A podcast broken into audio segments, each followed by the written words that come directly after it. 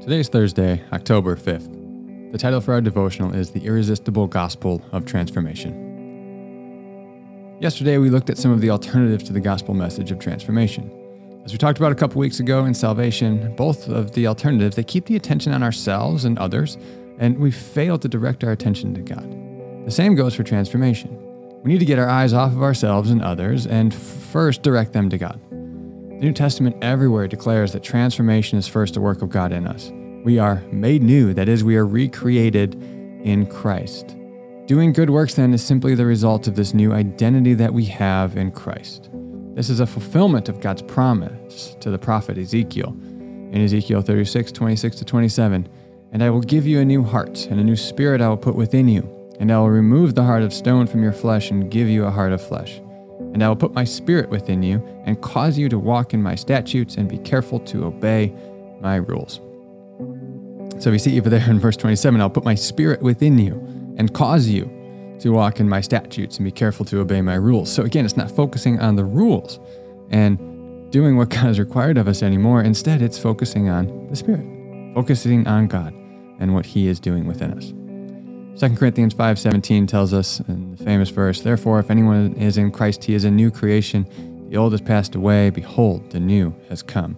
We have a new identity in Christ. We are called by a new name. 2 Corinthians 3:18 And we all with unveiled face beholding the glory of the Lord are being transformed into the same image from one degree of glory to another for this comes from the Lord who is the Spirit. The last section he simply just reveals that this is a work of the Lord the Spirit of God within us.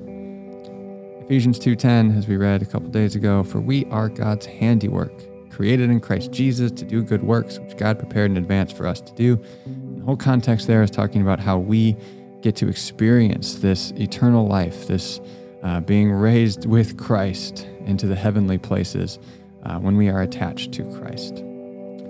Colossians 3 9 through 10 Do not lie to one another, seeing that you have put off the old self with its practices and have put on the new self, which is being renewed in knowledge after the image of its creator. We've put on a new self. We are no longer our old self. 1 Corinthians 6 9 through 11. Or do you not know that the unrighteous will not inherit the kingdom of God? Do not be deceived, neither the sexually immoral, nor idolaters, nor adulterers, nor men who practice homosexuality, nor thieves, nor the greedy, nor drunkards, nor revilers, nor swindlers will inherit the kingdom of God. And such were some of you. That's what you were. But you were washed, you were sanctified, you were justified in the name of our Lord Jesus and by the Spirit of our God. Romans 12, 2 says, Do not be conformed. Notice it's passive. This is what happens to us.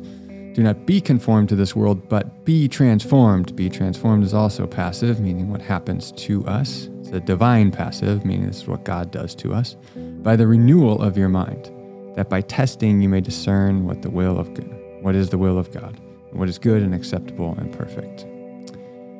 Ephesians 1 3 through 6. Paul writes, Blessed be the God and Father of our Lord Jesus Christ, who has blessed us in Christ with every spiritual blessing in the heavenly places, even as he chose us in him before the foundation of the world, that we should be holy and blameless before him.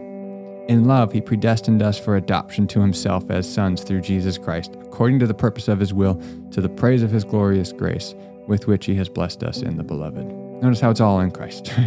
it's all God's work, what He has done for us, chose us in Him before the foundation of the world, made us holy and blameless before Him. In love, He predestined us for adoption to Himself as sons through Jesus Christ, just because He wanted to, according to His will. Romans 8 28 to 30. And we know that for those who love God, all things work together for good, for those who are called according to His purpose. For those whom He foreknew, He also predestined to be conformed to the image of His Son. Those He foreknew, He predestined to be conformed to the image of his son, to be made like Jesus. So spiritual growth, spiritual transformation is a part of what God has foreknown about us and predestined us for this, in order that he might be the firstborn among many brothers. And those whom he predestined, he called. And those whom he also called, he justified. And those whom he justified, he also glorified. Galatians 5:16 But I say walk by the spirit and you will not gratify the desires of the flesh. Galatians 5 22 to 25. But the fruit of the Spirit is. And he goes unless the fruit of the Spirit. We'll talk about this more tomorrow. It says in verse 25 then, but if we live by the Spirit, let us keep in step with the Spirit. So, all of these verses is to say uh, that the place to begin transformation is, not, is in our new identity in Christ. It's not to work harder. We have been made new in Him, so we should live like it. In this sense, then, our transformation in Christ should feel more like pat dunking and less like me working uh, to get out there only to fall back to the baseline with each injury. We should experience the joy of living in our true identity in Christ, the consequence of which will be a transformed life. So, for those of us who have tried time and time again to progress in the Christian faith in our own effort, only to become frustrated and disillusioned, this is indeed good news. This power of transformation makes the gospel truly irresistible. Reflection time today if you're in Christ, if you believe in Jesus and your Lord and Savior, you've experienced the power of the Spirit, this newness of life that comes in Christ Jesus. Spend some time just praising God. Thank Him for His transforming power in your life. Thank Him for the new identity that He's given you in Christ.